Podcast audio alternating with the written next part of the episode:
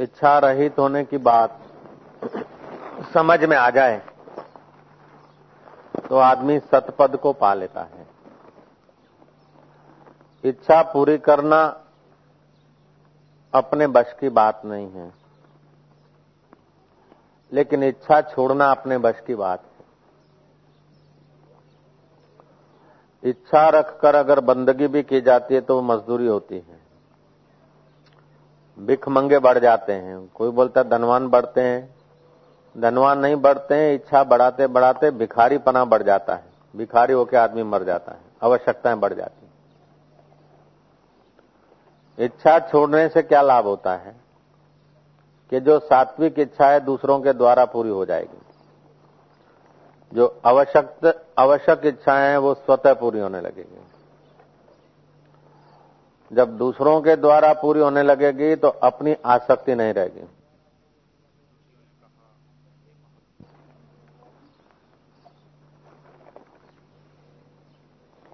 जब आवश्यक इच्छा होगी वो अपने आप पूरी होगी, लेकिन अनावश्यक जो इच्छाएं हैं, बंधन करता जो इच्छाएं हैं वो छूट जाती है।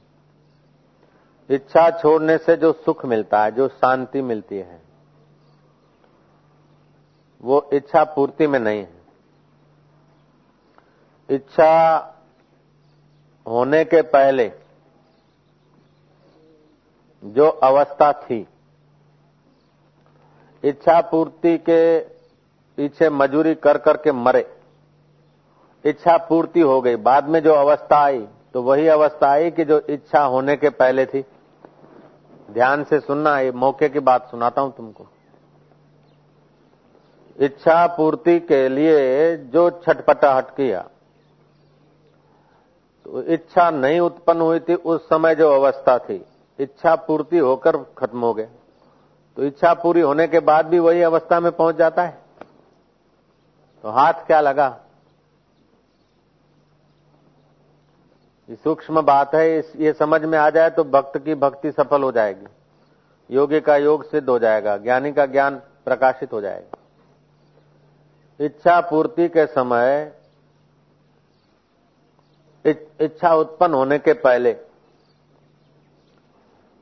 और इच्छा पूरी होने के बाद, तो इच्छा उत्पन्न होने के पहले जो अवस्था थी, इच्छा पूरी होने के बाद वही अवस्था होगी कि नहीं होगी? समझ गए बात को? तो मिला क्या? मिला खुजलाहट से दाद की बीमारी बढ़ी, इच्छा पूर्ति से वासना बढ़ी, गुलामी बढ़ी, पराधीनता बढ़ी, कर्मों की जाल बढ़ी। इच्छा छोड़ देने से जो सुख मिलता है वो स्वर्ग में भी नहीं है, और इच्छावान को जो दुख और मुसीबत झेलनी पड़ती है वो नरक में भी नहीं है। इच्छा का त्याग मुक्ति है और इच्छा करना बंधन है।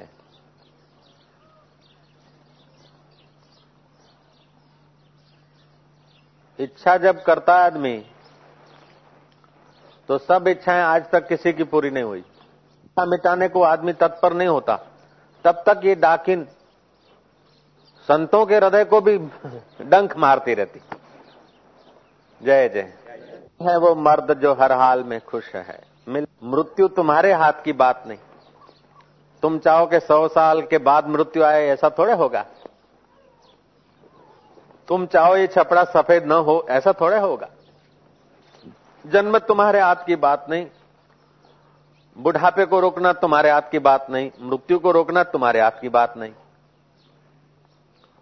भूख और प्यास को सदा रोकना तुम्हारे हाथ की बात नहीं, और सतत भूख और प्यास चालू रखना तुम्हारे हाथ की बात नहीं। तो सब जब जगत नियता के हाथ में डोर है तो बीच में इच्छा करके अपने दुखी क्यों होना?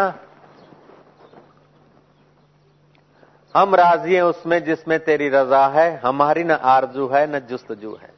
तो इच्छा त्याग से जो शांति मिलती है, त्यागात शांति निरंतरम, त्याग से निरंतर शांति मिलती। शांति से सामर्थ्य का प्रागट्य होता है और सामर्थ्य वह है कि सुख दुख, लाभ हानि, मृत्यु और जीवन, मान और अपमान, मित्र और शत्रु के प्रसंग आए और फिर भी चित्त पर उसकी ठेस न लगे। इससे बड़ा सामर्थ्य और क्या हो सकता है विश्व में। इसको कहा जाता है समत्व योग। समत्व योग की तीन क्षण विश्व भर के कर्म करने वाले व्यक्ति के कर्म का फल तराजू के पल्ले में रखो तुच्छ हो जाएगा। समता एक ऐसी चीज है। समता से हमारा शिव स्वरूप का प्रागट्य होता है और विषमता से हमारी इच्छाएं हमें परेशान करती हैं। और तुम अनुभव करो, जब इच्छा लेकर गुरुओं के पास मंदिर में जाते हो तो तुम क्या भक्त होते हो, शिष्य होते हो, भिखारी होते हो? जयराम जी की। और भिखारी कितनी भी प्यारी भाषा बोले उसकी कोई वैल्यू होती है क्या? बस स्टैंड पर भिखारी आता है, सेठ जी तुम्हारे छोकरे चाहिए, सुखी रहे, भगवान तुम्हारा आयुष्य लंबा करे सेठ जी। तुम उसको चवन्नी देते हो या दस की देते हो, किस लिए देते हो? यहां से हटे जाए। हाँ वेवई है तो अठन्नी दे दोगे और कोई बड़ा आदमी साथ में तो रुपये के नोट दे दोगे, लेकिन वो उसने अच्छी बात कही उसलिए नहीं दिया। हट जाए और मैं अच्छा लगूं वेवई को, बड़े आदमी को, उसलिए दे दिया। ऐसे ही जो भिखारी लोग हैं भगवान से अथवा गुरुओं से तुच्छ नश्वर चीजें मांगते रहते हैं, उनको भगाने के लिए कुछ दे दिया जाता, जा बाबा जान छोड़ो। लेकिन जो कुछ नहीं मांगते और मोहब्बत करते हैं उनको तो अपने आपा का ही दान किया जाता है। तो इच्छा रखकर पूजा पाठ, जप तप, संत दर्शन करना समझो भिक्षा पात्र लेकर भिख मांगते रहना। और उपासना का मतलब है भिक्षा पात्र ही तोड़ देना। उपासना साधना का मतलब है भिक्षा पात्र तोड़ के चूर चूर कर दिया। और इच्छा रखना मतलब भिक्षा पात्र को भरते रहना। और जो भरता है वो खाली का खाली रहता है, भरता हुआ दिखता है फिर खाली हो जाता है। भिखारी के भिक्षा पात्र कभी भरे हुए मिले तुमको? घड़ी भर के लिए भरे हुए फिर खाली हो जाएंगे। फिर ए बेन कटकू रोटलिया लो मां तुम्हारा छोकरा छैया सुखी रे बे।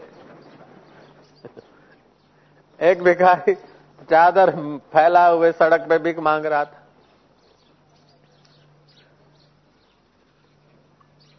लिखा था कि संदेह को मदद करो, सूरदास को मदद करो।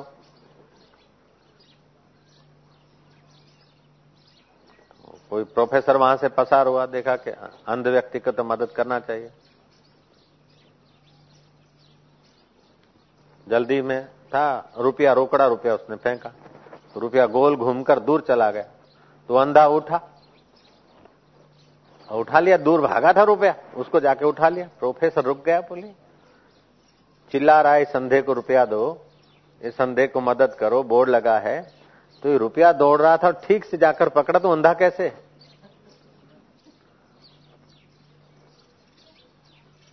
उसने कहा कि ये जिस जिसकी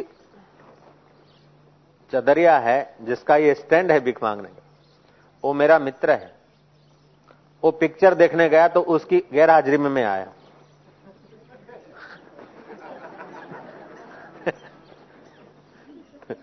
उसकी पाली भरने में आया हूं। कभी मैं पिक्चर देखने जाता हूं तो बात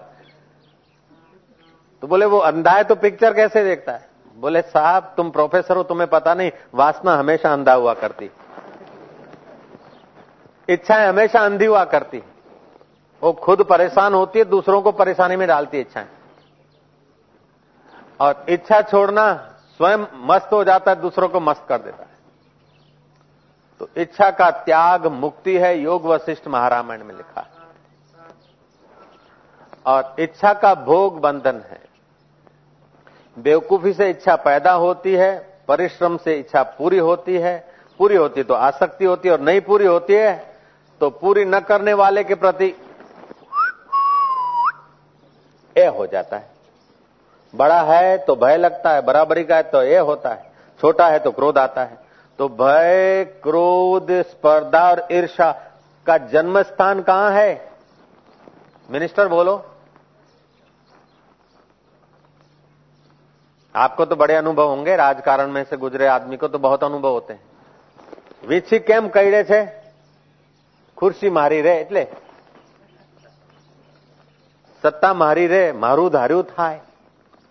तो मान अपमान होता है स्थूल शरीर का, और सुख दुख होता है सूक्ष्म शरीर का।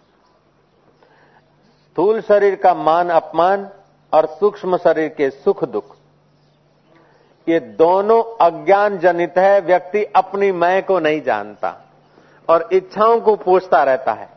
अगर अपने मैं को जाने तो उसको पता चलेगा कि मेरे एक मन के कण कण रूप इंद्र बनकर राज्य कर रहा है, मेरे स्वरूप का एक कण मनुष्य बनकर राजा हो रहा है, मेरे चित्त का एक कण सृष्टि का विलास कर रहा है, मैं ऐसा अखंड सत्व हूं, चैतन्य आनंद स्वरूप आत्मा हूं। ये बोध हो जाता है इच्छा छोड़ने वाले को। तो इच्छा के त्याग से चित्त में विश्रांति आने लगती है, विश्रांति से सामर्थ्य बढ़ता है। विश्रांति का, शांति का उपभोग न करे, सामर्थ्य का उपभोग न करे तो फिर ज्ञान निष्ठा होने लगती है। और ज्ञान निष्ठा में भी रुक न जाए तो दिव्य प्रेम के रूप में अपना स्वरूप छलकने लगता है, जहां जीवन की पूर्ण शांति, पूर्ण प्रेम, पूर्ण ज्ञान और पूर्ण विश्रांति, ये आखिरी उपलब्धि है। फिर उसको तुम कृष्ण कह दो, उसको तुम शिव कह दो, उसको तुम कबीर कह दो, उसको तुम जो नाम तुम्हारे धरने हो धर दो, लेकिन वो वहीं पहुंचा जहां पहुंचना चाहिए। और हर आदमी वहां पहुंच सकता है, केवल इच्छा रूपी डाकिनी से बचे। इच्छा पूरी होती है ना तो और गहरी उतरती अंदर, कैसा मिलता रहे। और नहीं पूरी होती है तो भय, स्पर्धा, द्वेष आदि होने लगता है। तो वेदांत का जिज्ञासु को ये नहीं कहा जाता कि तुम इतनी मालाएं करो फिर कथा सुनने आओ, तुम इतना जप करो, इतना उपवास करो, इतना नियम करो फिर आओ। नहीं, वेदांत का श्रवण धीरे धीरे दुष्ट इच्छाओं को रवाना कर देता है, क्योंकि सुन रहा है, बार बार सुन रहा है कि इच्छा दुष्ट है, इच्छाएं न करो। तो सत्संग में आने के बाद इच्छाएं छोड़ने के लिए अलग मजूरी नहीं करनी पड़ती, अलग व्रत और उपवास और मौन नहीं रखने पड़ते। अरे व्रत उपवास और मौन रखने के बाद भी सावधान नहीं रहे तो वही इच्छाएं परेशान करती। जय जय। तो वेदांत का सत्संग एक ऐसा पवित्र सत्संग है कि अपीचेत दुराचारी भ्यो, दुराचारी हो, पापे भ्य पाप कृतम, पापी हो, पाप कृतम हो, सर्वज्ञान पल्लवेन वृजिनम समतरिशसि, ज्ञान की नाव में बैठकर ठीक से वो उतर जाता है, क्योंकि वेदांत एकदम विचक्षण विद्या है। वेदांत का बार बार श्रवण इच्छाओं को भगा देता है, मनन विपरीत भावनाओं को भगा देता है, नित्य ध्यासन चंचलता को भगा देता है, और आखिरी कुंजी लगती तो अज्ञान भाग जाता है, साक्षात्कार हो जाता है, बेड़ा पार।